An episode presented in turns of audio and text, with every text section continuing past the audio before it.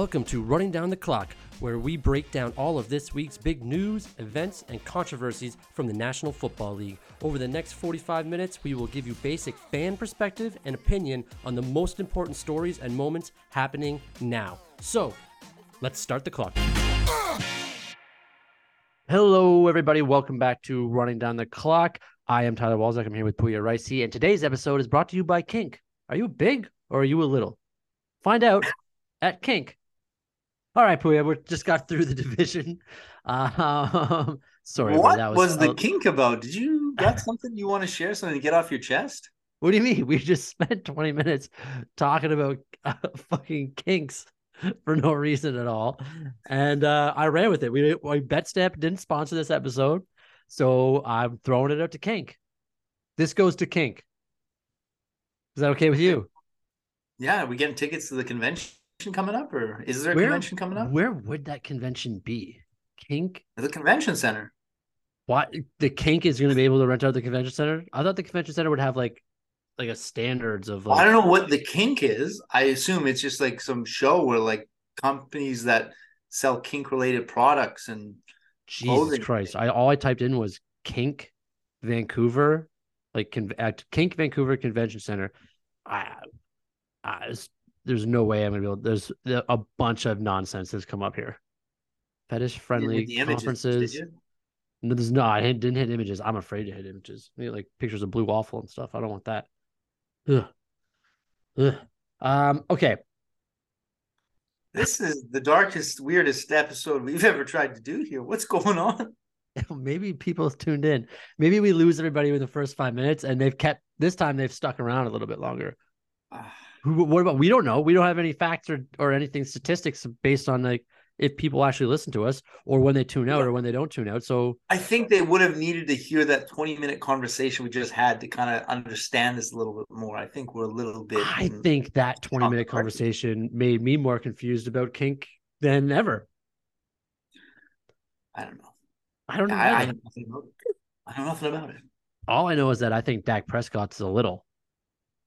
I think he's a little. We're starting with Dak. We'll start with Dak because that was probably the most entertaining game of the weekend. I think all of them were pretty disappointing. I mean, the Chiefs Jaguars game wasn't too bad actually, which we thought was going to be a blowout. Um, the Cowboys Fighter not 49ers game was good, but it was very low scoring. Um, and So- now we're now we're let's just talk about Dak. Let's talk about this offense. Let's talk about that last play of the game. Last week, two weeks ago, we had the whole thing about Derek Carr versus Dak Prescott. Right. Then Dak had the game of his life for you know a game that mattered. Five touchdowns against the the Bucs.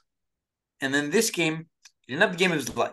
He didn't have an amazing game, but he didn't have a terrible game. But what he did have was he had more turnovers than a rookie quarterback who didn't give the ball up until I, I think he had one fumble. There was one fumble play, not from the, the quarterback, but I think that was San Francisco's turnover. No, I think they only turned it over once. Turn it over once. Where Dak, he had some inopportune turnovers. I think he had two. And yes, there was one that was ter- like brutal, cannot happen in, in a bad timing spot. Um, but I've seen some guys say, like some analysts say, um, both male and female, um, that Brock Purdy outplayed Dak Prescott. I don't know if that statement is true. I don't think he outplayed him in the sense of, you know, the week before, Dak Prescott outplayed Tom Brady. Yes. Brock Purdy just didn't make the slightest mistake. And at this level in the season, a smaller mistake can cost you a lot more, right? Yeah. I don't think this Brock Purdy. two, nobody gives a shit. Yeah. I don't think Brock Purdy did anything that made them win the game, like the 49ers. Like the only thing he did was he didn't give up the ball. He didn't do anything to make them lose the game. That's all. Yeah. He just That's managed all. the game. That's all he had to do. Whereas I think Dak had more plays that helped Dallas, but also more plays that hurt Dallas. Yeah, they were in the game. Like it wasn't just it wasn't the 49ers game to lose. It Yeah. was anybody's game Yeah. until pretty close to the end there. And now do you not kind of see a resemblance of the Dak to Kirk Cousins of that last play of the game That last play, the last last play of the game where Zeke Elliott was center and snapped the ball to Dak. That's Yeah. the last play you're talking about? Yeah. What the fuck was that? Again, why? I don't know why they're not going for more. But you you, you, you also gave it to a guy and put him in a bad position. Like it didn't. No, the ball was there must have been some type of like he catches the ball and then he's supposed to like throw it back immediately before even like landing on the ground. Yeah. Because why do you have your linemen out wide like that? Unless you're trying to get the ball out there and have lead blockers. But even then, like your linemen as lead blockers are only going to get you 15 yards up the field until your guy is too fast to be held behind them. So it should have just been like all tight ends at that point. Like, and Zeke got blown up after he snapped that ball. it- McCarthy stated that's what is what did he say? What was the words he used? That's a trick play we practice for a situation like this, something along those lines, like a last minute hail mary type. Did it ever work in practice? Is my question. I don't know. It, it seems like an odd choice of play. Very risky. Extremely risky. And I, get- I get they had to go 80 yards and they probably weren't going to get a play that got them 80 yards, but they chose a play that didn't get them even a shot at trying to get 50 yards. No. It was just a weird play. Like, I, I don't know. And I don't think that play should sum up the game or the season for them. I just think that I honestly think the 49ers are just a better team and that Dallas shouldn't really beat themselves up too bad. But everyone in Dallas is losing their minds. Everybody's losing their minds about Dallas and that they should be better. But you come on, you, the 49ers might be one of the like the 49ers might be the favorites to like they could be Sure. They got as good a shot at the Super. Bowl as anybody else out there right Yeah. now. They have the best Uh, offense in the league, The, arguably. the thing you got to say to Dallas is they had that defense held that explosive 49ers uh, team to how many touchdowns did they get? Was it what two touchdowns, three touchdowns, two, two, Two touchdowns? Field goal, touch, no, three field goals and one touchdown. Four One field goals, one touchdown, Yeah, that's it. one touchdown. That's So it. yeah, I mean the defense played out of their minds. Dak threw a touchdown, so it's. Uh, I mean, I I would not blame anybody on either side for the way that this game turned out. No. Do you think though, Dak is one of these guys that this is this is his peak. He doesn't really have that Yes. next level Yes, to go. I think this is. I think this. I think Dak Prescott is Tony Romo. Whereas I they can get like one or two wins in the playoffs, but they're not going any further than that. No. And someone on, I think on Sports Illustrated, I think it's Peter King, a uh, longtime senior writer for Sports Illustrated. I think he does the Monday morning quarterback segments. He said that he would, if he was starting a franchise right now, he would rather have, or if he had a team next year, he would rather have Brock Purdy than Dak Prescott. What are your thoughts about that statement? again, it's so hard to choose, but I get it because you know how many games has uh, Brock Purdy played in the NFL now? What is it? Six games? Seven games? Six to eight games, somewhere around Yeah. there. It you know we've used the Carson Wentz uh, reference before. He had a what an eleven game stretch where he played MVP caliber, Mhm. and so far though that was the eleven best games of his career. Yeah. Is it possible that Brock Purdy goes on a like a streak for a while and he looks amazing and then it just kind of plop, uh, drops off? Yeah. Thousand percent. But again, you got to give him the credit that what more was he supposed to do in those seven games? He's done nothing to suggest he won't be a good quarterback in the opportunities he's had. He's done everything that you would expect a great quarterback in the league to do within those games he's played. There's no evidence to the contrary of why he w- couldn't be a great quarterback in this league. So yeah, you know the ceiling with one of them, the you don't know the ceiling with the other one, and there's That- nothing to suggest. There's nothing to suggest his ceiling's very low. that yeah, statement is that statement is what why I think that that it would be correct to have Purdy over Prescott. Prescott is because you know Prescott's going to win one game in the playoff and then not. Like that's it feels like he's hit his ceiling. We both agree on that. Whereas Purdy, you don't know what that ceiling is. You know that he might just be able to be a boring quarterback that doesn't throw touchdowns but also doesn't throw interceptions, and just get you two wins in the playoffs, three wins in the playoffs. But that's that statement there where I think that the potential of Purdy getting you further is just a little bit more exciting to look at than the first round elimination with Prescott or the second round elimination with Prescott. That's where I think maybe that's what Peter King was trying to say. If it, again, if it was Peter King, I think it was, but that's Like- where I could see like that's a justification that actually makes sense. But that like that, those turnovers at this time now, that's when it kills you. For the fact that Brock Purdy is not making turnovers in the playoffs. Yeah, no, I the I agree. That's shot, like that is amazing. That is amazing. That's an amazing stat to have as a young guy who, uh, you know, I the Mister Irrelevant thing is, you know, I think that's gone now. Like that's completely Oh yeah, silly, right? he will get if yeah he'll be on a team. Yeah, I think he has like a three or four years under his rookie contract, but he'll he'll be on the San Francisco team for, for four years, and then probably if he keeps playing and if he starts next year like they're saying he will, he'll be around this league for a while. So what's the move? If he starts next year, you trade Garoppolo, keep um Well, Garoppolo's a free agent, I believe, so he can go anywhere.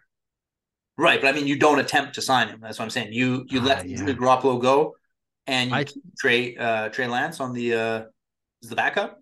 Yeah, I think you. I think you let at this point, especially if you go to the Super Bowl, even if you lose in the Super Bowl, especially if you go to the Super Bowl, I think you know that Brock Purdy could start for you next year, and you'll be happy with the other players around him. I also think that you have a backup in your mind, like a backup plan, which was your original plan, which was draft Trey Lance to be the starter for this franchise for the next ten years. That is still there. That can still be in play. So if you have more faith in Brock Purdy, that's fine because your backup plan was your original A plan, anyways. Purdy's your C D plan. Garoppolo was your B plan. Let him go. You're already ready to let him go last year. And then Trey Lance got hurt. But now there's another guy that plays just as like consistent as Garoppolo. So you may as well let Garoppolo go. There's no point having him stick around. He can go to a team and start somewhere. There's five teams I can name off the top of my head that Garoppolo could start on next year. That's I don't think I could name five teams at any moment without stuttering. So I actually believe that to be true. Well, there was another boring game which you and I watched together. Holy shit, that was a, such a bad game. New York Giants did not show up to that game. And we did watch it together with our Yeah. other sponsors that actually, if you're too afraid to go to the kink convention, if you're too shy, if you're too, if your anxiety levels are too high or you're embarrassed, Or you just don't know what it all is. or yeah, or are you like just like us, you don't know what it is. Get yourself a Matus. Now Get yourself a Matus. Have I a Matus. feel- Break a Matus. It's nine dollars, and you'll get enough not to 11, confidence. You'll but I also feel that for I anyone know what we're talking about once again. Well, Because uh, well, if you let me finish the promo I was cutting, well, I gotta interrupt because that's my move. Pardon my interruption here. then finish Uh, off the Matus. Tell everybody what the Matus is and why it can get you to that kink convention. The thing is, I don't think anybody knows what we're talking about with this King convention. Also, I don't think anyone knows what we're talking about the Matus because I don't think it's called Matus. I think What's it's it called, called? Mateus. Mateus. Nah, nope, Yeah. no. It's a Portuguese, slightly sparkling rosé wine. this, it, yeah, and we drink it all the time. That's And what I'm gets us through sure- these podcasts. It's, what gets us through these podcasts. And we did have a Mateus or a Matus. I'm pretty sure it's a Matus. Yeah. Mateus Well, would have like Mateus would be like M A T I T H I A S would be a Mateus. No, that's how you spell Mateus. However, it's just how would the Portuguese say it? We need to get a Portuguese person here. We'll settle for a Brazilian. Yeah. I, do know we know? language. Do we know a Brazilian or a Portuguese person? No, we, we got each other. We just have each other. Yeah. So that doesn't help anybody. Anyway, back to the game. That was the highlight of the game. You got a nice The little Matus. pizza oven there. a little pizza. We had some pizza and we watched Matus.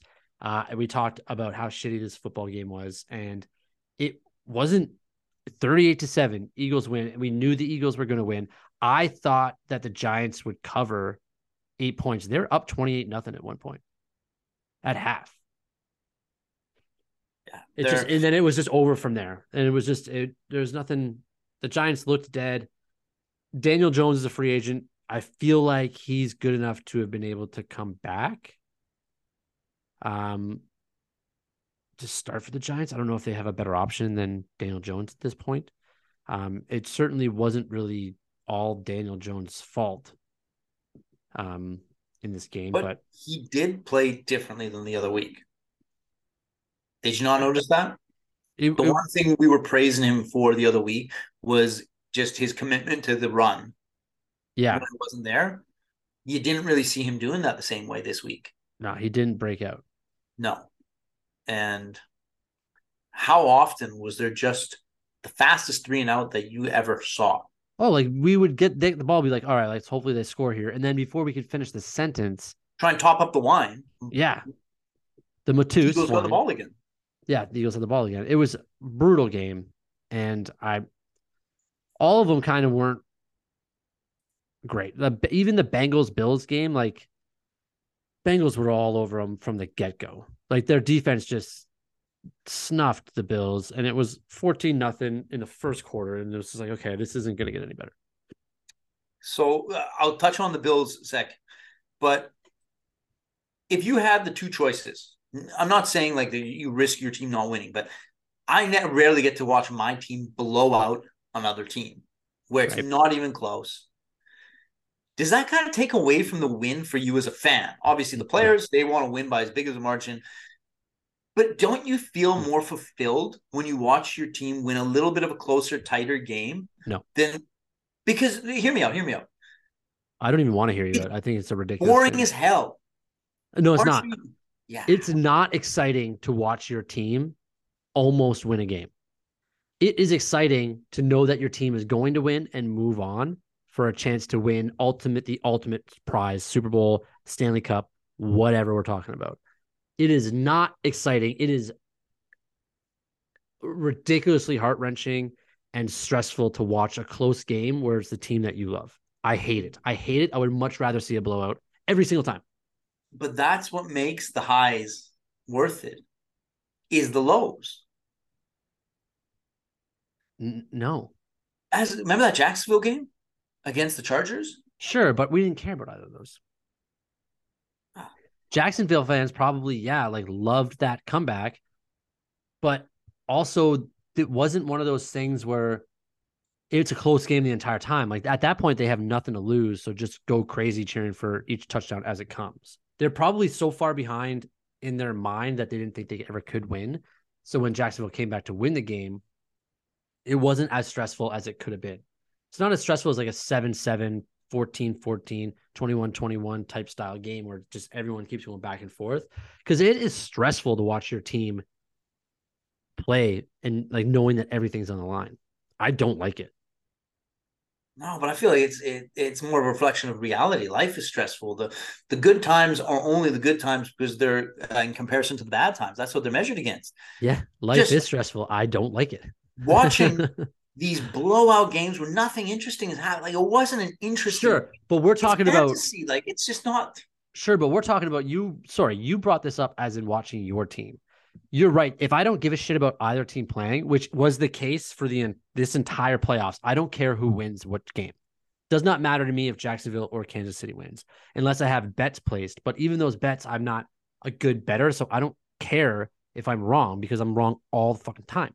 But you phrased it as in your team, like your diehard team. That is not fun to watch your diehard team squeak out a win.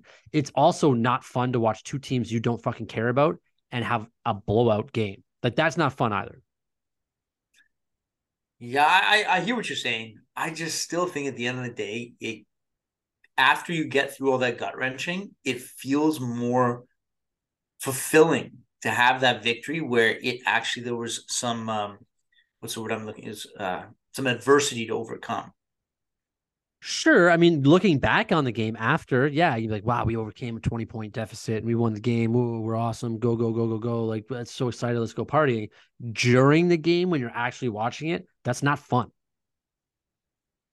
No one can convince me otherwise. Nobody can convince me that watching their team, talk like another Maple Leaf fan, no one can convince me watching your team like struggle to get through a game to squeak out a win is not a fun experience No, but especially if your team is known to give up leads like the from the are all the time. Bruins, from the Bruins' perspective, being But down I mean. nothing, That's a different back and winning it.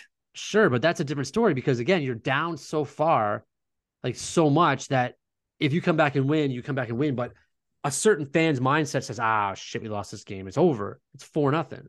But then they come back and win. It's like, oh my God, we won. That's amazing. You know what I mean? Like that's the difference. Sure. Moving Don't on. just- so you don't mentioned just the Bills. sure. Don't just sure me and then We're not going to agree. on. We we we we got to move on for just the sake of the quality of the programming here. We're The not gonna quality of the programming was shut down once we started talking about kink 20 seconds into it. I tried to shut that down too. I tried to move on from that. sure. So let's move on.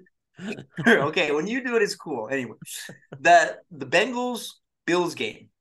Yes. You've been on this before of don't poke the bear, don't add fuel to someone's fire, don't motivate somebody when they don't, you know, like you're going up against somebody. You don't give them extra motivation to try and beat you. The Bengals seem to take it personally that they were selling neutral site tickets hmm That's right. for um the uh, the Chiefs and the uh, Bills. Yes. So because of that game that happened with Damar Hamlin where it was canceled, the NFL and all the coaches and players, not coaches, but not players, owners, whatever, whoever's in the committee decided that there'd be a no, neutral site game if it was Bills versus Chiefs. Now they sold at uh where was the game going to be played? Atlanta. Atlanta. They sold 50,000 tickets to Atlanta for the Chiefs Bills game ahead of time before this game even started. The Bengals Bills game even started. Now, they have to do that.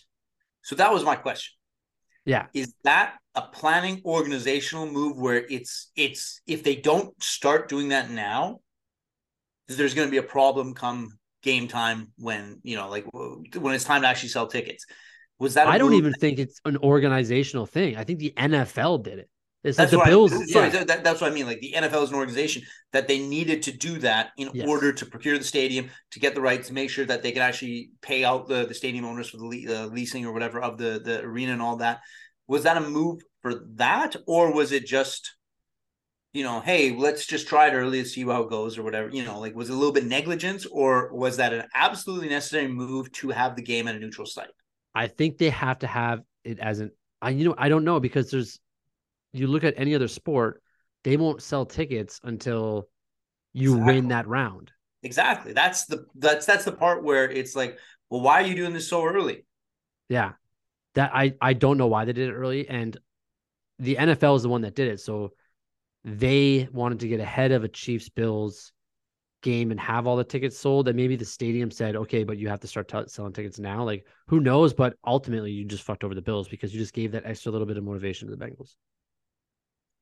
Well, right, but now why can't the Bengals start selling tickets like away fan away game tickets to wherever they're going to play their next round?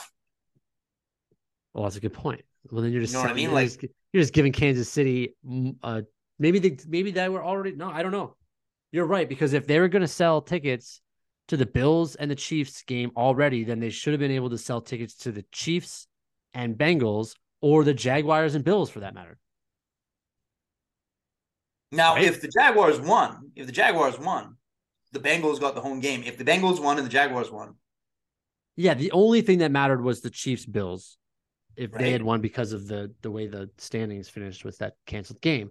Because yeah, Jaguars won, it would have been in Buffalo or it would have been in Cincinnati. so that's my point. Is well, you're preparing for one outcome. Why can't You're not we, wrong. Why They can't we should- prepare for the other outcome? It makes no sense that they were selling Chiefs Bills tickets in Atlanta and not selling Bengals Chiefs tickets in Kansas City. Yeah. Like if you're going to prepare for one, then you have to prepare for the other one based on any just logic, right? Like just any common sense. So it is, I don't know. There's that's that's a good question because that's fucked up. Yeah, no, I've always been good with good questions. I've just never had good answers. That's story. Well, most people who just have the questions don't get too far in life now, do they? Uh-huh. It's the ones who have the answers that really get a step ahead of everybody else. I hate to tell you that. And if you're learning it now, we might be in some trouble for you. Um, okay, so that was what's up? we got the fourth game. The fourth game was the the Chiefs Jaguars, which that game was the most exciting game because it was like you have a storyline, best player in the league, arguably, goes down with an injury. Chad Henne, who I didn't know was still alive because he's 75 years old, comes in, first drive that he's in, down the field touchdown. You'd think Mahomes is going to be out for the rest of the game, comes back second half, comes back in the game. It is again, he's did wasn't moving like Mahomes usually moves, but he was playing. And then the Jaguars looked like they were going to go down the field and score. And then Trevor Lawrence throws an interception uh, in the red zone. Actually, no, it was not an interception. I'm sorry, Trevor. He threw the ball to Jamal Agnew, who is not normally a wide receiver. He is a, listed as a wide receiver, but he's more of a return specialist. He actually came played Detroit with the Detroit Lions. More return specialist. Jamal Agnew caught the ball, fumbled it immediately. KC gets the ball back, and that was kind of the game, the play that ended that game, which was probably, I would say, arguably the most exciting game of the weekend. And it's the one that we thought was going to be a blowout. And I think the spread going into the game was like 13 and a half points. So two points on that game. The first point, how much do you love the phrase anything is possible? I like that one.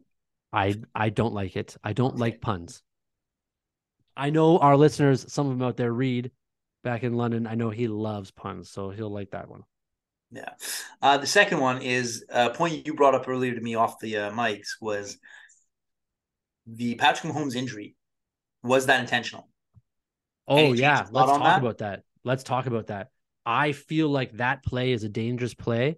I feel like that play is being taught to defenders to tackle high and fall straight down. And I'm not saying that defenders are trying to hurt star players, but it also has been the case in the past. There has been there has been evidence that players are trying to hurt other players to get them out of the game. That to me, watching it back, like originally watching the play, I was like, "Oh crap, it fell on his ankle," and then watching the replay, and again, it's in slow motion, blah blah blah blah blah. It's easier to dissect things in slow motion. You don't really know; it just makes things look worse. I get that, but it did look like he went right down onto Mahomes' ankle, and it, it was something that he had planned to do. See, I not? don't know enough. I don't know enough about players being taught to tackle in a certain way that if that's a common thing that they're being taught, like, hey, if you do it like this, it increases the likeliness of a, some sort of ankle or leg or knee injury by this much. So do it. I can say just from watching the footage, it doesn't look to me that there's because you were pointing out that like he kind of looks at where he's gonna fall and he kind of goes for it. Yeah. I couldn't really see it like that. However, I don't have that same background knowledge about the that tackling method that you're you're telling me here. And yeah, I could see that. You know, he's the best player in the league. If you can get him out of the game or kind of you know, you do what you do. I can see players doing that. Now, I don't want to say that that player did that because I just don't know enough. It did look innocent enough to me, but I feel like you might have a little more inside knowledge on this one than I do. I don't. No. I don't have more inside knowledge. All I know is that at one point they're not allowed to hit below the waist anymore on a quarterback. So now guys are just hitting high and falling straight down. It's also, but this is a problem that the NFL has created. It's not a problem that's that's players are going, oh, we have to do this. The NFL created these problems and they're continuing to create these problems by making it completely unknown what is a legal way to tackle a quarterback. Because it seems like it seems like you're not allowed to tackle the quarterback anymore. So any way it now it, it looks like okay, hit him high and fall down. Like you can't bring a quarterback to the ground anymore. You can't hit a quarterback up high. You can't hit a quarterback down low. There's like such a small, it's like a strike zone that you're allowed to hit. And that's not even the strike zone doesn't even work in baseball anymore. And now they've applied it to quarterbacks in the NFL. So it's you can't it's, even throw them down. Yeah, you can't throw them down. You can't whip them around. You can't do anything. You can't fall on them. Yeah. It's insane what how you so how are you supposed to tackle a quarterback? I don't know. The NFL has created this problem with hitting quarterbacks and they're going to have to solve it. I feel like personally, the way to solve it is just tell the guys fucking hit the quarterback any way you want. Just don't be cheap about it. Don't be, don't go after his knee. Like just try to hit him. If you land on him, whatever. Don't drive him to the ground. But it's just, there's so many things that it just seems like it's a common sense type of play that they call all the time without the referees using common sense. It seems just from watching and again, I've never been coached in football, so there's a lot of gaps in my knowledge there. it seems that the way to do it strategically and legally by the NFL standards is you kind of want to come at about the same height as him, maybe your head a little bit below his shoulders, so you're not getting like a head on head contact anything. I can't. You want to almost like time out. Time out. I just had to stop you because I cannot wait until you listen to this. And when you hear the sentence you just said, you are going to laugh and you're going to sound, you're going to be like, I'm a fucking idiot. And people are going to laugh because of this timeout. And then they're going to rewind and be like, what did he say? It's like, just what the way you said, the way you said, the, the, how do we come at these quarterbacks and then described it doesn't sound good for you. And I just wanted to make sure that we called the timeout so that everybody, everybody can go back and listen to what you, how you just phrased that. You made yourself look like a real Chris Collinsworth there. And we're back. I don't know if I want to continue now. I but don't think you should. I. You almost want to wrap them around the arm so they eliminate, uh, stops them from being able to throw. So they can't Right. throw it away. Right. And then you take them down. So you're not going too low. You're not helmet to helmet taking their head. And then you actually take grabbing them, kind of wrapping around their arms and kind of their body, going down with them, and then you can roll off so you're not falling on them. It, it's a complicated procedure. Like it's it- very complicated. the original way I remember like watching it as a kid was do you remember Goldberg in the WCW? He had the How long could you forget him? It's like 49 and oh. 0. The spear. You know, you just go at Yeah. waist, spear him, take it, wrap the legs, rip them down, put drive your shoulder through the body, and snap him down. Takes him Yeah, but every- the driving it right now in the I- I know NFL, the that's illegal. driving through the body is illegal. you could get a 14 game suspension for that. And I think that's why guys are are wrapping quarterbacks up high and falling straight down. Yeah. Is because you can't drive yourself through them. So if you grab you them and then just quarterback anymore. yeah, like if you wrap them around and then just fall to the ground, then you're not going to get a penalty. Whereas if you drive through and land on top of them, that's going to be a penalty. Now, can we rewind this so I can hear what I said? No, you're going to have to listen to it after because it is So I have to fucking tune in now. I uh, have to tune now in. you now. have to listen. Yeah. Now oh, you have to listen. I can't wait. Because also like half of me now that I've overhyped it, you're just gonna be like, I don't know what I said. I don't know what I said. I, But you'll I, think never you'll hear it. I think everyone will hear it. We'll get our writers, our classic. We think we get like 35 people writing into the podcast now complaining about it. We'll get those same people back. Um, and they will not like that.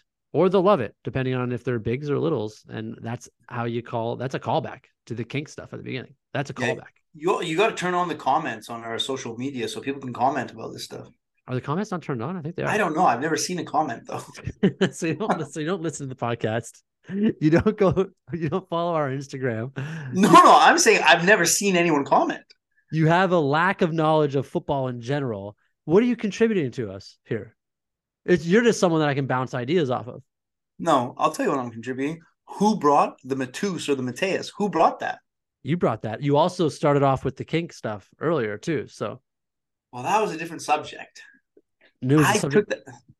Anyway, that's how we got started on it though. So this is what you do provide. You do provide entertainment, whether you think it or not. Yeah. I never said that. I'm an entertaining guy. I that's why you're here. That's why we're that's why we're both here. At least we think so. I don't know if anyone listens again. We don't might not have any listeners. Some people use us to fall asleep. Did you know that? Hey, it's a sleep aid. Whatever you sleep aid you for a lot of market yourself however you can. Customers are customers. That's true. I wouldn't hey, if we have a million listeners because they think that we're a sleep aid, I'm into that. We'll probably well, you know what? Fuck the kink stuff. We're now pillowcases. We spot we're sponsored by pillowcases. Sure. Actually, all this stuff kind of goes in together. The kink, the matus, and the pillowcases. Oh, It's like a package deal. yeah. Maybe What we're on selling something. for kink though? Well, you sell the matus first because that's what gets the confidence to get into the Ah, kink. Yeah, And but then the what kink- do you sell? What's the product you're selling? An experience. I'm selling an experience. I almost want to time out that one, but I'm selling an experience. why, why don't we talk about some of the awards, the uh, the potential finalists the awards? This is a very good thing. Thank you for getting us back on topic. Um, which one do you want to go first? You want to go MVP? You want to go offensive player? You want to Let's defensive end. player? On, let's end on the MVP. Let's, Let's end on, end on the MVP. Uh, I'm going to ignore the assistant coach of the year, um, even though it's got you know what? Let's go real quick. Assistant coach of the year. Didn't know it was an award until today.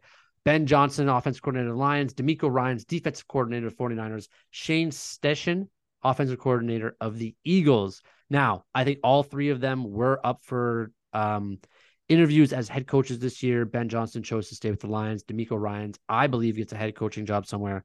Shane Steichen, I think he stays with offensive coordinator for the Eagles for this year. Again, anything you want to add to that? Their off, their assistant coaches. Uh, I, the only thing I'll say is I, you know, we do have a little bit of a Lions bias on this uh, podcast.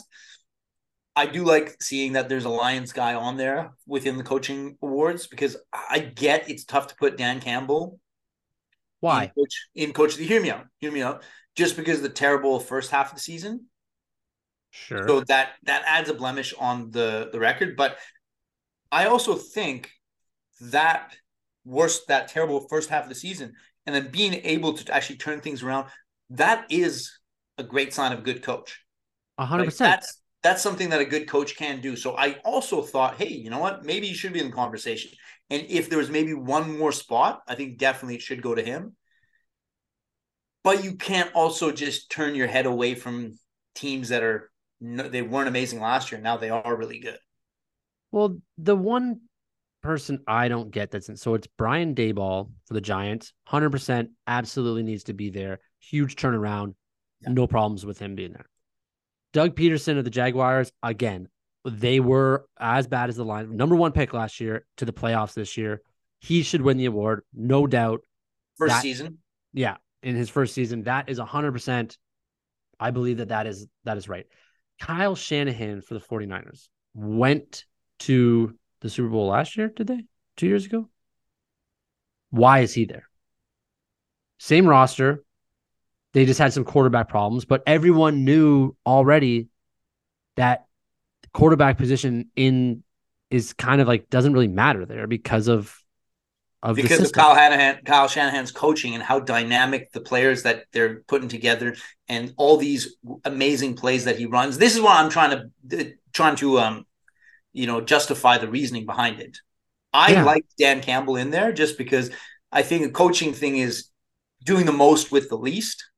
And that's what they had. Like think about this. So they would they had they were top three pick last year, number two overall, in Hutchinson. They first game this year was against Philadelphia Eagles. They lost by three. That is a team that's still in the playoffs. Then they beat the Washington Commanders. Then they lost to the Minnesota Vikings, number two seed in the NFC this year. They only lost by four points. So they lost to the number one seed by three points, the number two seed by four points. Then they lost to the Seattle Seahawks by three points, another playoff team. Then they got blown out by the New England Patriots, blah, blah, blah, blah, blah. Then they lost to the Dallas Cowboys, who also made the playoffs this year. Then they lost to the Dolphins, who also made the playoffs this year. Then they won three in a row, lost to the Buffalo Bills, won three in a row, lost to the points. Panthers. Yeah. And like, so look at the losses. Fuck the one in six record at the beginning. Look at the teams they played. And they lost just by three points. Like, there's no, it is bullshit that Kyle Shanahan is on a top three for coach of the year. It should easily, even if it's just a vote to be like, hey, great fucking job. You almost got the Lions, the playoffs. Do you think if the Lions made the playoffs that he'd be on there instead of Kyle Shanahan? I think so. I think what it is, though, and again, I'm just trying to justify because I, I don't know football strategy as well as most, most football fans, that is. People are always enamored by his offensive ingenuity. Look at the players he has, though. Yeah. Uh, but you, we've seen teams that have great players and they can't can't do anything creative with it. What did the Minnesota? He could literally Minnesota be standing.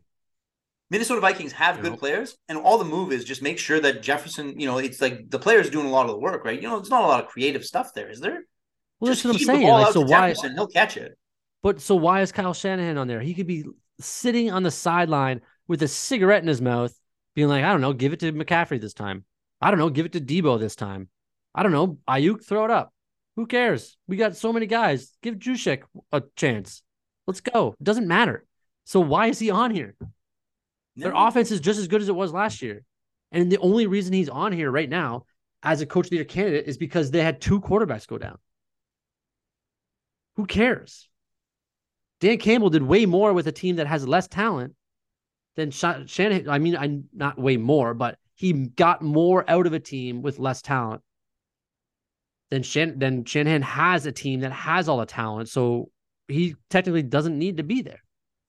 And it's his, I guess it's I did say that it's the system that is the reason they don't need a quarterback, which does help his case for coach of the year because his system's so good. But he they were there last year and they're there year before, and next year they're gonna be in the playoffs again. So why I don't I just don't know why he should be. Do you know if, was he he's the, the the was he a finalist for the coach of the year any of the last two years? I don't know. That's a good question. But I mean, if he's if he's coach of the year with a team like that, and the other two are teams that had huge turnarounds, then why is why are the Philly why is Philly Eagles and Sirianni not on here? You know what I mean? Why is Andy Reid and the Chiefs not on here? They won 12 games. Why are they not on there? Why is um, the Buffalo Bills head coach, why is he not on here? If that's where they're going by, because I don't know why the 49ers are any different than those other teams. Whereas the Jaguars and Giants had huge turnarounds in wins. Whereas the 49ers have the same, they had the same right where they're supposed to be. So I feel like Dan Campbell got absolutely screwed over in this. Sure. Uh, it's a valid point. And you know what? I'm all for it because if you need to give anyone any more motivation, it's not Detroit Lions. It's not Dan Campbell. It's not that city. You've just you're just giving them more. Give them more. They're going to come harder next year. They're going to come faster next year. They're going to come stronger next year. And this is just going to help with that because I guarantee you that the guys on that team that busted their ass off for him all year are going to be pissed that he's not on this list. And now, now I'm fired up. Let's move on. You're fired up. So should we go to the uh, defensive rookie of the year then? If you're fired up. Uh yeah, because there's a, a Lions player in there, but I'm gonna go the opposite way with this. So right now it's Sauce Gardner from the Jets, Aidan Hutchinson from my Detroit Lions, Tariq Woolen, Woolen from the Seahawks. And I as much as Aidan Hutchinson had a great year this year, Sauce Gardner's a he could be just on the defensive player of the year list Yeah, that's it's just a little bit of like great job Aidan, great job Tariq, but Sauce Gardner, this is his award. Yeah. He could just be defensive player of the year. Doesn't need to be defensive rookie of the year. He was outstanding this year. I agree. He did he did have a great season. And he was I think he was kind of Aidan Hudson took a little bit longer to kind of get into the groove of things where yeah. he was, you know, making a bigger impact. He was a good player from the get-go. I think he had yep. a great first game, didn't he? Yep. Uh, but uh, Woolen, I don't think Woolen really picked it up until maybe a few games into the season as well. He's on the list, but he is. It's like he's. I think that's one, far. two, three in that order that they'd get it. Hundred percent, and I think the difference between Woolen and the other two guys is huge. Is huge. But Woolen had a great year, and he's going to be a great addition to the Seahawks for the next five to ten years, hopefully for them. Um, but I do think Sauce Gardner, plus his name is Sauce, and that swagger he has, wearing the cheese hat, in Green Bay, I'm all for him having it. All oh, for him. Despite Green Bay. Anything, anything despite Green Bay. That's where you got your vote. Anything despite Green Bay. Um, offensive rookie of the year, Brock Purdy, QB 49ers, Garrett Wilson, wide receiver, New York Jets, Kenneth Walker, running back, Seahawks. To me, this is also an easy one. Um, what do you think? What's your answer for this? I like Kenneth Walker. Well, that's you're kind of biased. Yeah, a little bit a little bit. I think this is Garrett Wilson. I think Garrett Wilson has this locked in. Now, for the Jets, have you seen that little rumor about uh, Aaron Rodgers potentially going to the Jets? Yes. You think there's much validity to that? I do because he's very close with all of the people in that organization. Apparently, he has called um, Zach Wilson before and kind of like mentored him about, about some stuff before the season started. So I know he's close with that kid. And I feel like if Zach Wilson's going to be comfortable with anyone starting ahead of him, it could be Aaron Rodgers. I don't think the Green Bay Packers are going to trade Aaron Rodgers to a team in the same conference, the NFC. Um, so the Jets makes a ton of sense. They he can even keep his number. He can even keep his number. Yeah. Joe Namath said he'd give it up to him, right?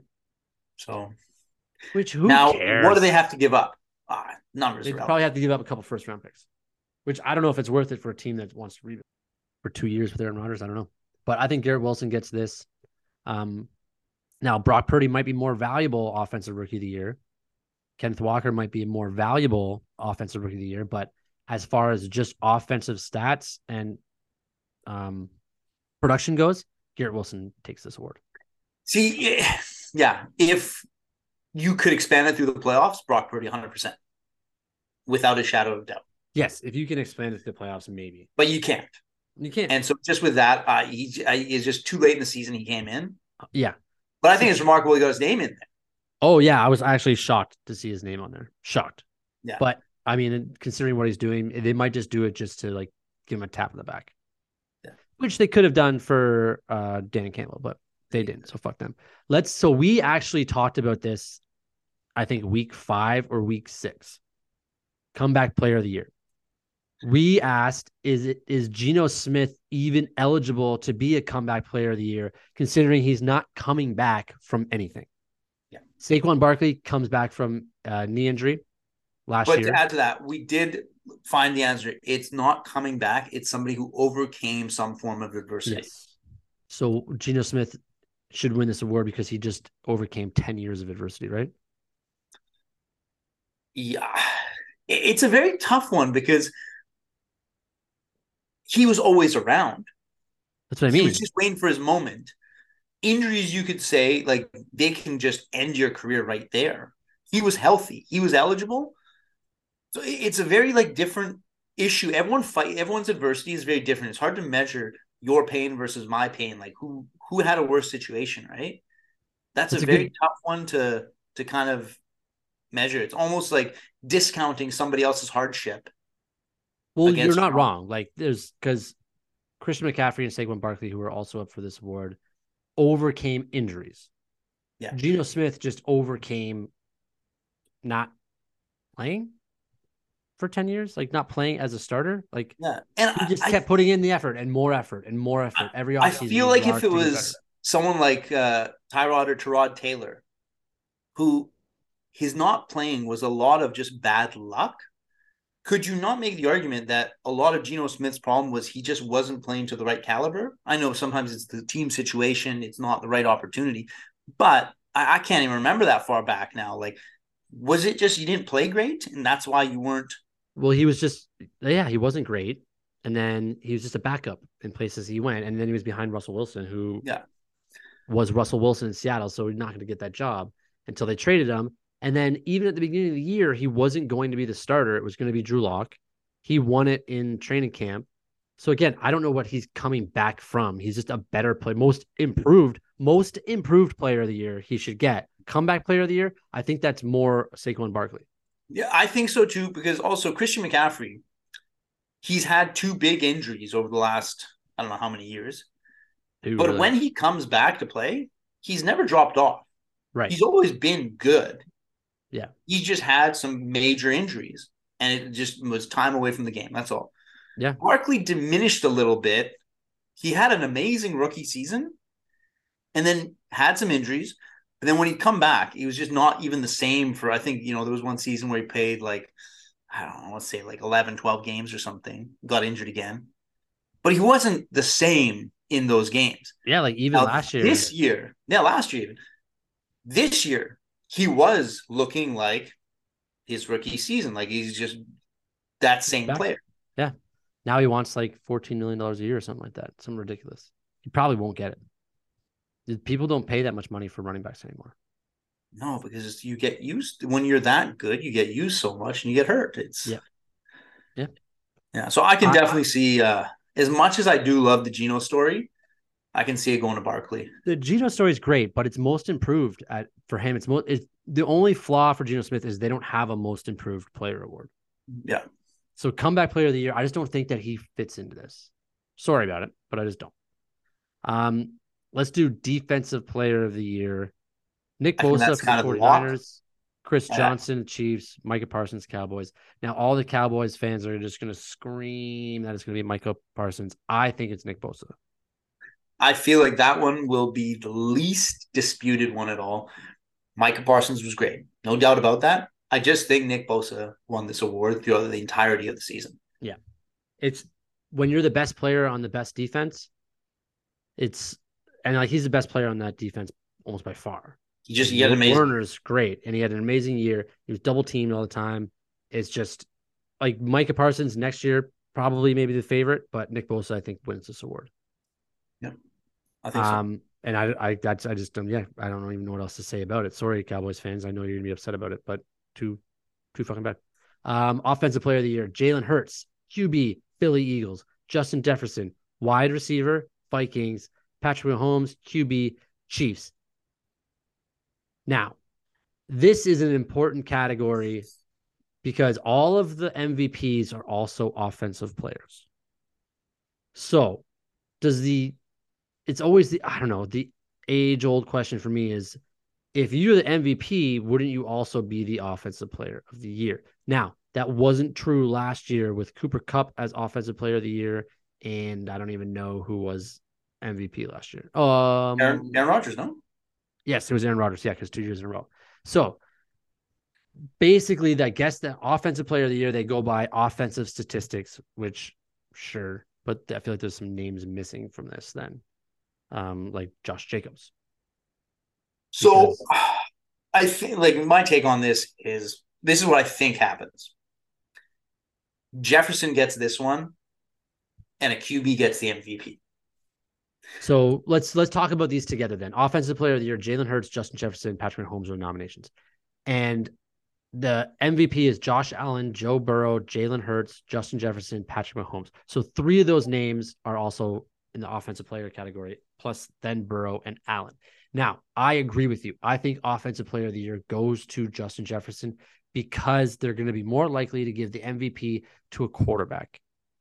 Yeah, that's what they do. The thing about Jefferson is he had amazing yards. He didn't get any touchdowns though this year. Well, here's the thing. Low. We talked about this. I said this every fucking week. Kirk Cousins is not a good quarterback. No.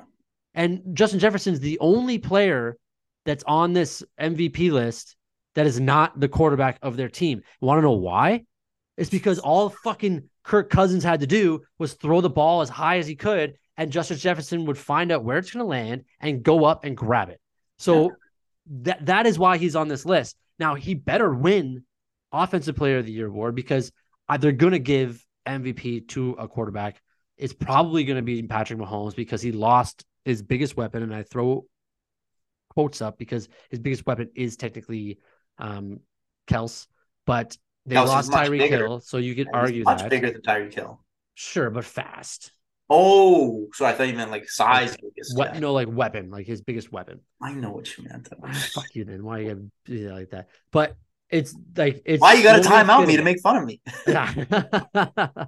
it's only fitting that Justin Jefferson's on this list and it's not Kirk Cousins because Justin Jefferson was that team. That's why that team is no longer in the playoffs because you need a quarterback to compete in the playoffs of this NFL, minus maybe what Brock Purdy's doing.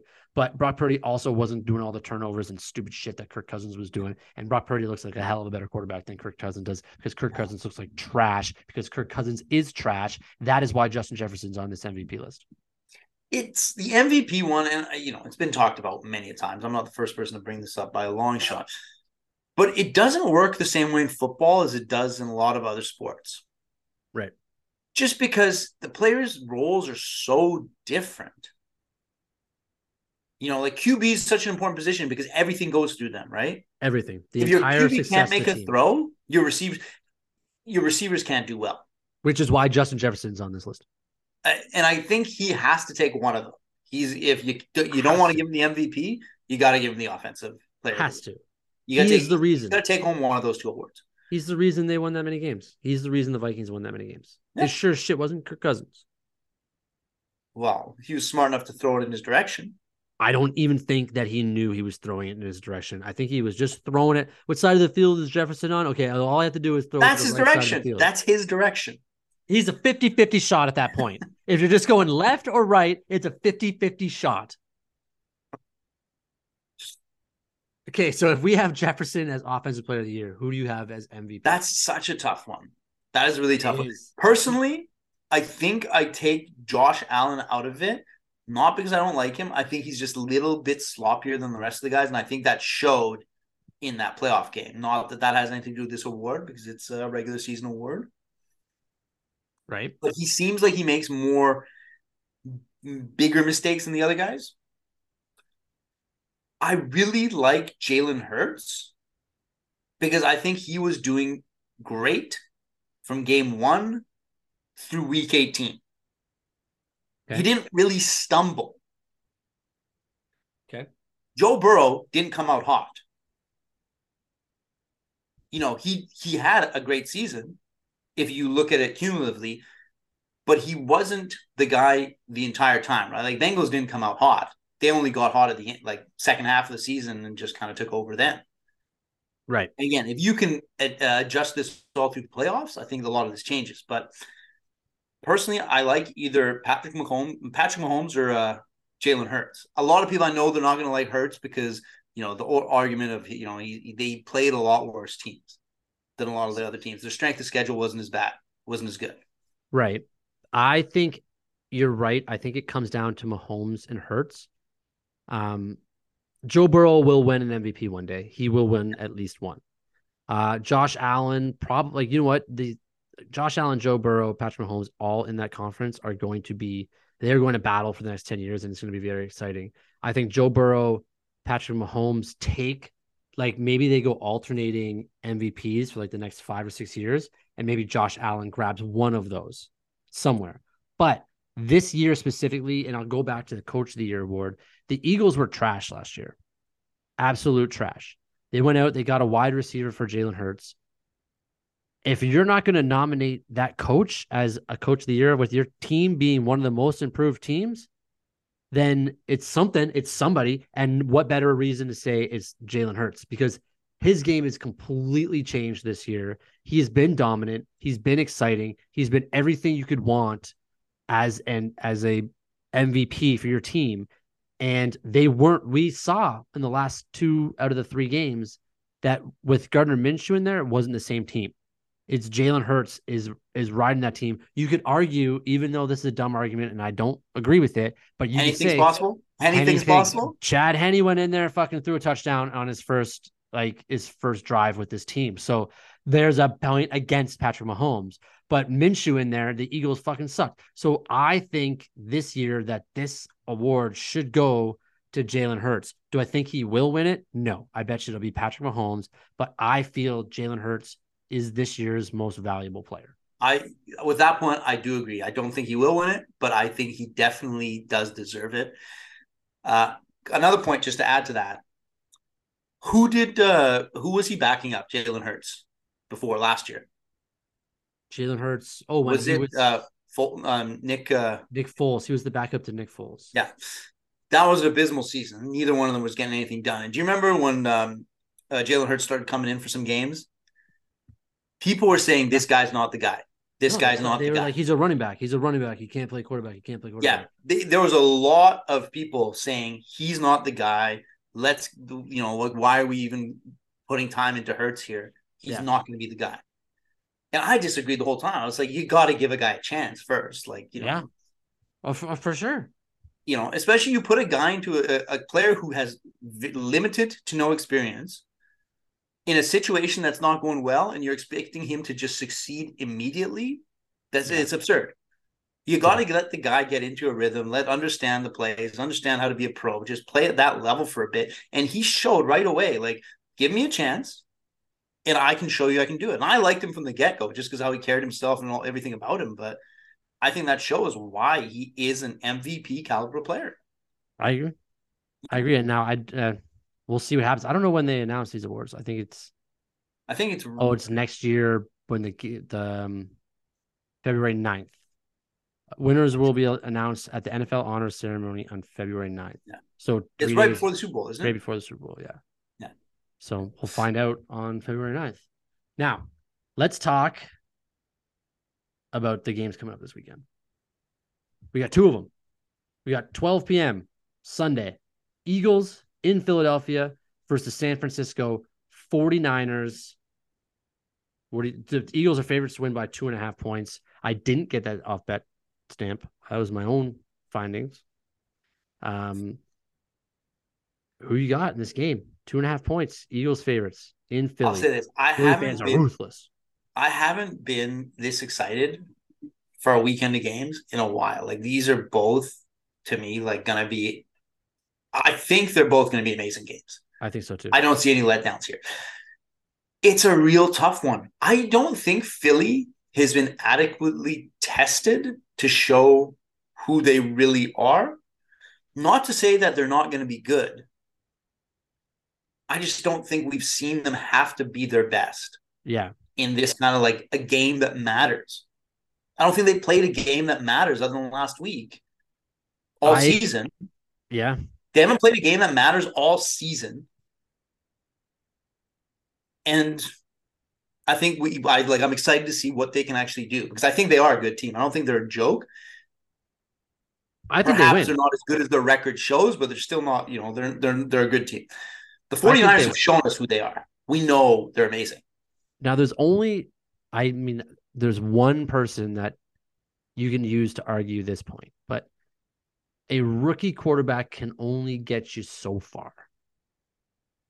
And I think this is a game that Brock Purdy just can't win. It's in Philadelphia. You know those fans are going to be ruthless. Yeah. You you know that the Philly's defense is amazing. Their offensive line is amazing. Even though they look a little banged up, they took it to the New York Giants last week. Now, they, I mean, I don't I think the Philadelphia offense is better than the San Francisco defense, which is the two best. You could argue the two best in the NFC, and then you could argue that San Francisco is the best defense in the league. I just think that Brock Purdy struggles so. in this one. You have to throw touch. He didn't throw any touchdowns last week. You have to throw touchdowns to win the Super Bowl, and if he can't do that, then th- this Eagles team is going to win. And it, I just hope it's a close game. Yeah, I'm not no, saying that they're going to blow them out. I just hope that it's not a blowout. I think you're right. I think the Eagles. I'm going to back the Eagles right now.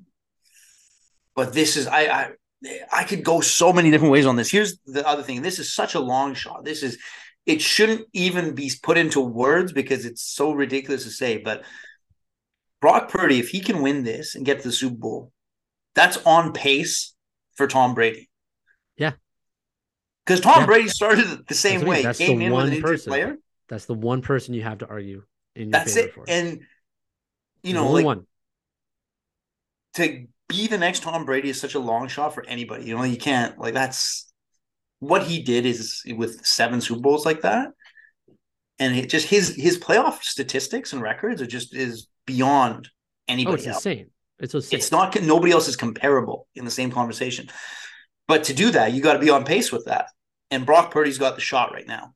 He does, he but seem like he gets fazed that much. Like I don't know if he'll get in his own head and just start like imploding. Well, worst case but, scenario, like as him, you said, he might just not be able to do enough. Worst case scenario for him is Eagles get up two touchdowns early, and then they have to start throwing the ball a little bit deeper than those seven yard routes that they like or those um, passes to the running backs that they have. It's just if they get down big, they Brock Purdy won't be able to throw won't be able to use his arm to get them back in the game. So they have to hold steady, and that's their best chance of winning this game. But I still think in a close one, I still think the Eagles win this win this game, and I think it's a great game too. I think it's a game that'll be talked about for a while. Yeah. Now, the 3:30 p.m. game. This I oh man, it's a is a rivalry. This is the the fourth game in what seems to be the start of a, the next big rivalry Chiefs in Kansas City versus Cincinnati Bengals. The Bengals are favorites to win by one point. They have beat Joe Burrow has beat the Chiefs every single time. All three games, he has beat the Chiefs. That's hard to beat a team three times. Can you beat them four times on their own turf or grass, whatever it is they have there in Kansas City? Joe Burrow seems to be Tom Brady right now. Last week, this is our only like we are a one-sided dimension of analyzing the Chiefs games. How many TDs did number 87 have for the Chiefs? Last week? Yeah. Two? Yeah, two TDs. Yeah. Anytime you're letting Kelce do well, they win. They just like I, I don't have the stats in front of me. I'm not a statistician by any means, but I'm saying I'm promising you, there's a direct correlation between Kelce having a good game and the Chiefs winning. Yes. The last time Cincinnati and the Chiefs played, Kelce maybe had his worst game of the season. Yep. Perhaps. They shut him down. That's the secret. That's just that's the secret. Just triple team him, leave everybody else open. Make everybody else have to step their game up. Yeah. I mean, that's what you have to do. We've been saying that anytime anytime we talk about the Kansas City Chiefs team, like any game they've been in, the key is just stop Travis Kelce Yeah. from getting the ball, and you have a chance of winning that game. Hundred percent. And I think the Bengals are the one team that get that. Just Yeah. make somebody else have to step up. Make somebody else have to make the big plays. Yeah. And We're not going to let you do it. Somebody else does it. I don't care. Yeah. It always seems like there's these storylines where one team just can't seem to beat the other team. They just can't get it done. Three games in a row, I don't think is enough. So I think the Bengals win this one. And then next season, it's like, oh, this is the team that the Chiefs just can't seem to beat. Just the team the Chiefs can't seem to beat. And it, I think then that story becomes something that's a little more like elevated to the point where like they finally did it. They finally did it. Because three isn't enough, but four could do that.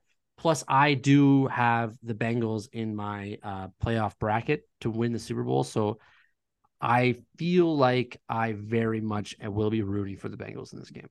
I see too. I, I'm on the, the Bengals bandwagon fully. As we said before, last year, I just wanted to see Stafford win. But other than that, I didn't care about the, the LA Rams. Yeah, Bengals winning would be a great story for football. Joe Burrow seems to be not only likable, but very, very good. Top three quarterback in the league. Um, and He Ja'Marr does Chase, Tee Higgins, Tyler Boyd, like all those guys. The defense is great. Mixon? Uh, yeah, I love as good, as good of a running back as you can ask for. Exactly. Yeah. And they control the game with the running back. And then Samaje Perine backing him up, who's getting a ton of plays now. It's just that team just seems like a destiny team. If you have to say that about any of these four teams, the Bengals just seem like that destiny team right now. They also they have that motivation of being there last year, Yes. being really Yeah. close. Yeah. They were because takes. they, didn't get blown out. They were in that game. Yeah, those was a great Super Bowl last year. We we could we can only hope this year's Super Bowl is going to be as good as last year's. And I Yeah. think Bengals versus Eagles will give us that. Yeah. I hope so. Anything else you want to say to uh, everyone listening? No, there's two guys that also have a podcast. I think it's a little bit more popular than ours. It's the Kelce brothers. Yeah, they could be They could potentially be facing each other. yeah, the Chiefs versus Eagles in the Super Bowl. That would do it. Who do you root for in that situation? The Chiefs versus Eagles. Yeah, which Nobody. brother? I don't even care the teams. Which, which, which angry brother? about both of them. Probably not Travis Kelce. Probably Ja- Jason, Jason. Kelce. Yeah. Just because I feel like he's the older brother that has a little more like, yeah, sure, Travis scores touchdowns all the time, but I'm cooler than he is. Well, he's also one of those guys of like his position when he does well, it doesn't really get any notoriety. Like it's not Yeah. it's not a highlight. It's Yeah. just that's great. He does a lot of stuff that doesn't like when he's doing well, it doesn't really show. It's if he makes a mistake, then oh, it's a massive blunder. Like it looks terrible and stuff, right? But he's a solid player, right? Oh, like oh yeah, he's- he's great. yeah. A great. But player. it's not a highlight reel position. all pro player. No, it's not. But I hope we don't have to talk about that because I very much would like the Bengals to win so that I can win. I think my, I'm on the Bengals. Let's hope so. I'm gonna knock on wood right now. That's that knocking sound. All right, everybody. Thank you for listening. We will be back next week after these games are over. Uh, next week we will not preview the Super Bowl. We will talk about the previous week's games that are upcoming this weekend, if that makes any sense to you. Um, and then we'll just talk a bunch of nonsense, a bunch of bullshit. Maybe we'll go to a kink convention and do more research. We don't I- know. I was gonna say we were gonna talk more nonsense this week, la- next week than this week. Yeah, Oh, We have to. because the week after that, it's going to be our Super Bowl preview special. nonsensical. Okay, So next week is going to be a bunch of nonsense. I'm in. So get whatever topic you have ready. We're going to need it next week. Thank you, everyone, for listening. We will see you next week. Enjoy the weekend.